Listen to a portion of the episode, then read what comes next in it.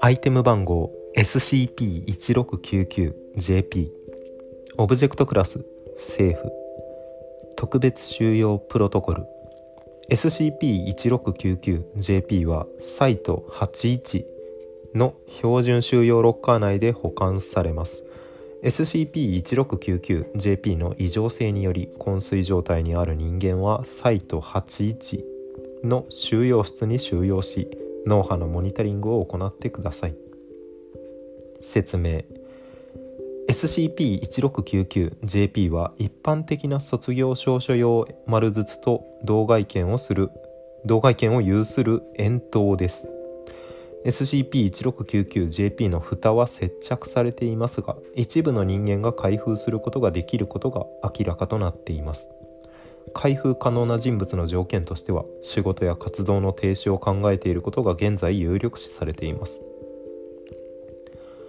SCP-1699JP の蓋を外すと内部から砂が噴出し床に散乱します。放出された砂は石英砂かな。いやこれ読めんな。傾斜。石英粒からなる砂。などの一般的な海の砂海砂の成分と一致しているとみられますが口述の異常性から詳細な分析は未だ未実施です。散乱した砂は床の上で自立行動を行い結果として複数個の砂絵が連続して形成されます。砂絵の特徴として SCP-1699JP の開封者以降対象のこれまでの仕事や活動において対象が活躍した場面や評価を受けた場面が描き出される傾向にあります。砂絵の形成が終了すると噴出された砂は全て SCP-1699JP 内部に吸い込まれ全て回収されたと同時に SCP-1699JP の蓋が接着されます。砂の回収の終了と同時に対象は昏睡状態に陥ります。昏睡状態の対象は栄養の摂取や運動を行わないにもかかわらず生理機能が正常に作用しており体重の増減や加齢が観測されます。また脳波検査から対象は絶えず夢を見ていることが示唆されています。対象の約7割は昏睡状態から覚醒することなく死亡しますが残り3割の対象は一定期間後覚醒します。覚醒までの時間は個人差があり現在確認されている中では最短で2日最長で12年8ヶ月です。対象は覚醒後対象が停止しようと考えていた仕事や活動に対して意欲的な態度を見せる傾向があります。また対象は昏睡中の夢に対する明確な記憶を保持しています。多少の差異はあるものの対象が見る夢は対象が停止しようと考えていた仕事や活動を対象が行っていない世界におり仕事や活動を再開しようとした時に覚醒したという内容です。発見経緯。SCP-1699JP は要注意団体 Are We Cool Yet? のメンバーである POI201 ヨルク・ザンゲッタの自宅への突入調査時に発見されました。POI201 はオブジェクトの影響を受けた昏睡状態で発見されサイト81の収容室に護送されました。また SCP-1699JP の付近にはオブジェクトの制作者によって書かれたと見られる POI201 宛ての手紙が発見されています。発見された手紙の内容。親愛なるヨルク・ザンゲッタへやあヨルク引退を決意したと聞いた時は驚いたよ。いやでもどこか納得したところがあるのも事実かな。僕が君を知ったのは前にも話したけどいつだかのコンペティションの時だったか。あの時の作品にはしびれたよ。目を離すことができず君の作る世界に引き込まれた。僕がこの界隈に入る一つのきっかけになったと言っても過言ではないと思う。自分もアートを作る中で思うようにいかないことばかりだったけど君の作品を参考にして頑張ったしあの輝く星のような絵には随分支えられた。いつか君にクールだと言ってくれる作品を作り上げたかったけどどうやらまだ叶いそうにない。初めて君と話ができた時はこの上なく嬉しかった。他の仲間と共にいろいろアートについて語り合ったあの夜は今でも僕の大事な思い出だ。本当はできることなら引退してほしくないけどこれは僕のエゴだ。君が決めたことだから僕らはそれを受け入れなければならないよね。今はゆっくり休んでほしい。いいか？俺は今からクールとは程遠いことを書く。これを書いたって何も変わらないだろう。冷めた笑いでゴミ箱に捨てられるだけかもしれない。新人の俺が偉そうに言うことでもないのは重々承知している。でも君に聞いてほしいし書かずにはいられないんだ。今あんたはアートを作ることが嫌になっているかもしれない。けど本当に嫌いなのか？それとも自分の才能がないという現実とやらに気づいたとでも？でも俺たちが作りたかったのは理想じゃないのか？初心を思い出せとかいう薄っぺらい言葉を言うつもりはないよ。けど確かにお前はアートが好きだっただろ疲れたのなら休めばいい。本当に完全に捨てていいのか？あいつの方が自分よりすごいのを作れる？自分のクールさが受け入れてもらえない？辛いよな。認めてもらえないのは。でもあんたはあんたなんだ。それは変わりようがない。そのあんたで勝負してこれまで評価されたんだ。アンチなんかに目を向けるよりあんたの中の芸術に目を凝らしてくれよ。周りのプレッシャーが重い？期待外れをさせやしないかと心配？好かれるってのは厄介だよな。でも次の作品がダ作だって俺たちはあんたを嫌いになったりしない。もし助けが必要なら手伝うし大事なのはあんたが作りたいものを作っていることなんだ。続ける理由がない。胸の炎が消えてしまった。くだらないことだって。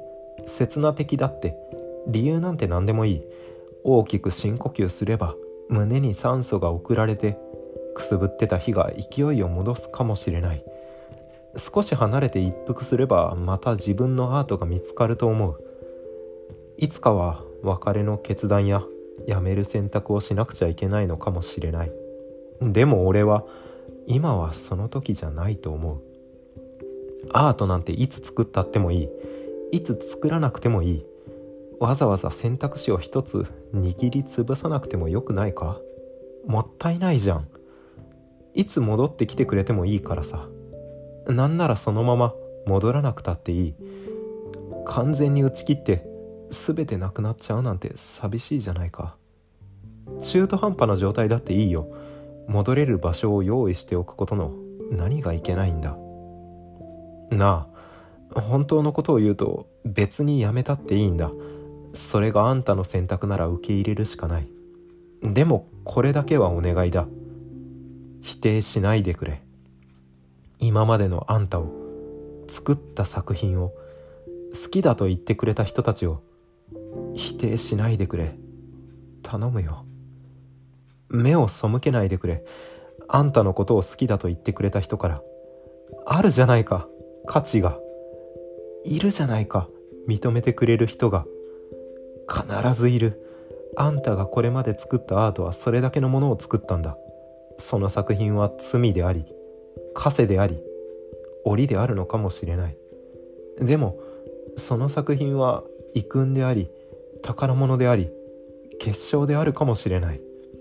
もうあんた一人だけのものじゃない。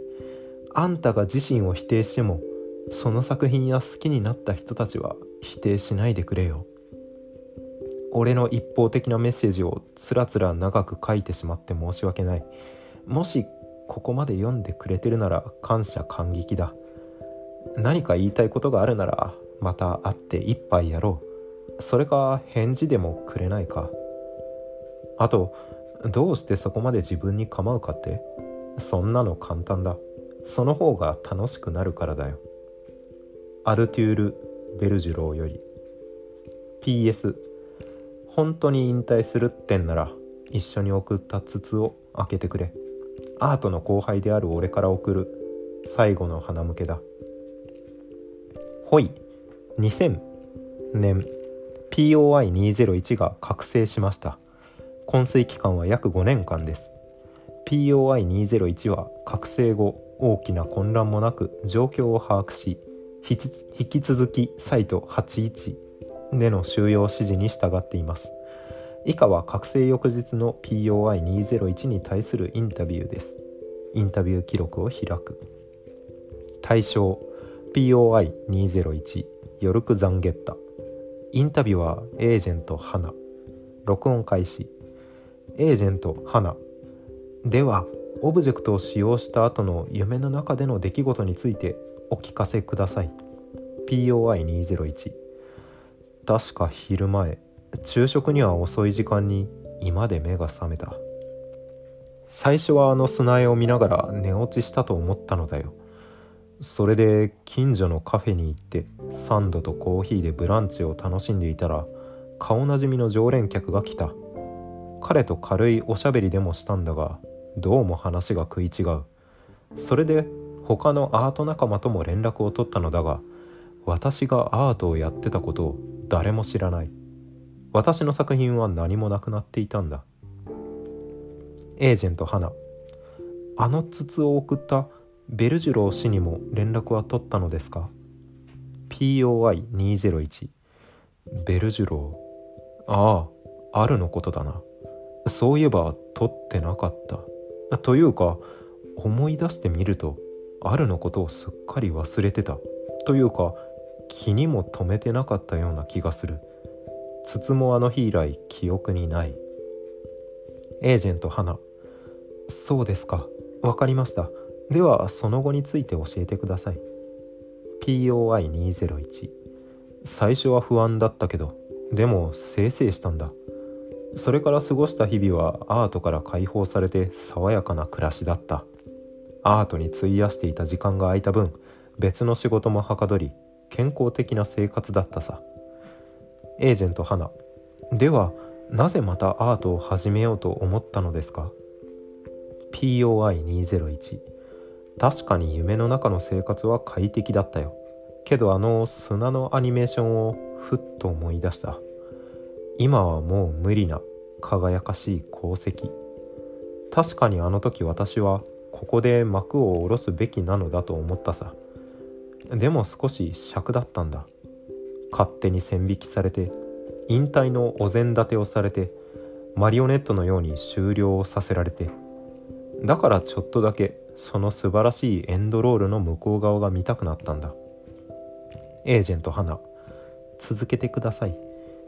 POI201 それで私は前の仲間にまたアートをやりたくなってきているって相談したんだよ。そしたら誰も止めないんだ。自分たちもその苦労は知ってるはずなのにみんな応援してくれた。資金援助を申し出てくれるやつさえいたさ。それでいよいよ押し入れから筆を見つけ出した時目が覚めた。エージェント花ありがとうございます。では今はもうアートをやめたいということはないということですか？POI201 ああそうだ。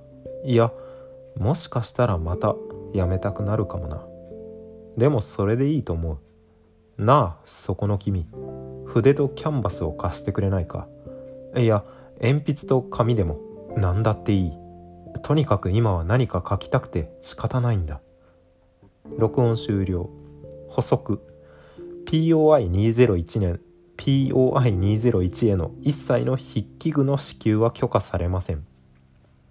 ホイ2インタビューの5日後である2000年 POI201 が収容されているサイト81内の壁面にバラやあやめに類似した花に頭部が置換された鳥を模した絵が8箇所に突如として出現しました。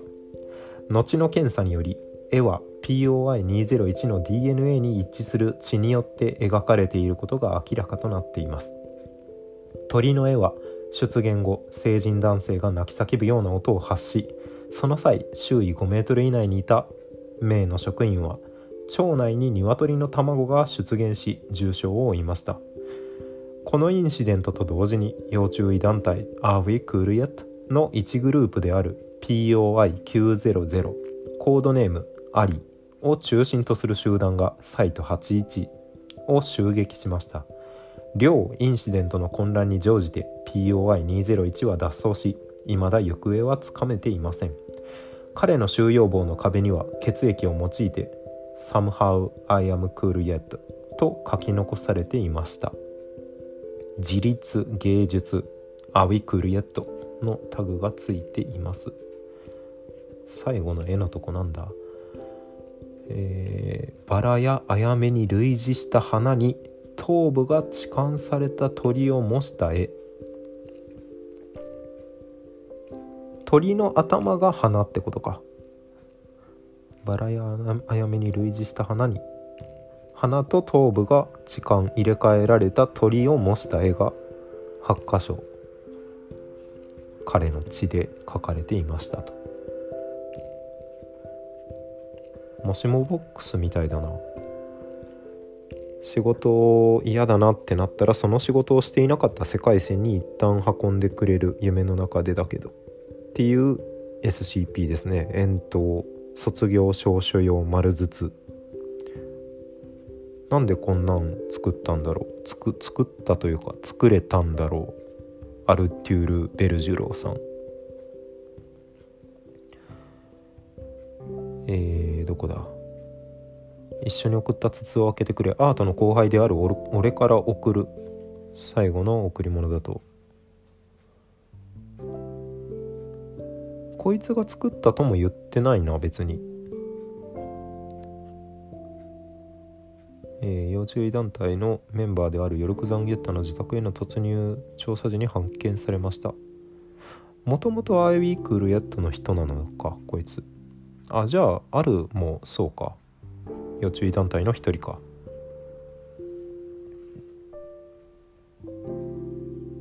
うんうんうんうん。アウィクルヤットの活動というか芸術活動に嫌気がさしてもしもボックス的な感じでない世界に絵を描いてない世界線に夢で行ってるところを別別件というか要注意団体だからちょっと調査するぞって言ったらちょうどその時寝てたからそのまま連れて行けたってことですね。でこの人はまた絵を描きたいと思ったから目が覚めてそのまま収容できていたと。で絵を描きたい絵を描きたいって言ってるけどまあ要注意団体だから絵を描かしたらなんかやべえこと起きるんじゃねえかってことで支給は許可されていませんでしたが最終的に自分の血を使って書いて異常現象を引き起こしそれがきっかけに外から要注意団体アービクルヤットのグループの人が来て脱獄したってとこですね。サムハウ・アイ・アム・クール・エットの意味がわからんな。なんだろう。サムハウってなんだっけ？なんとかして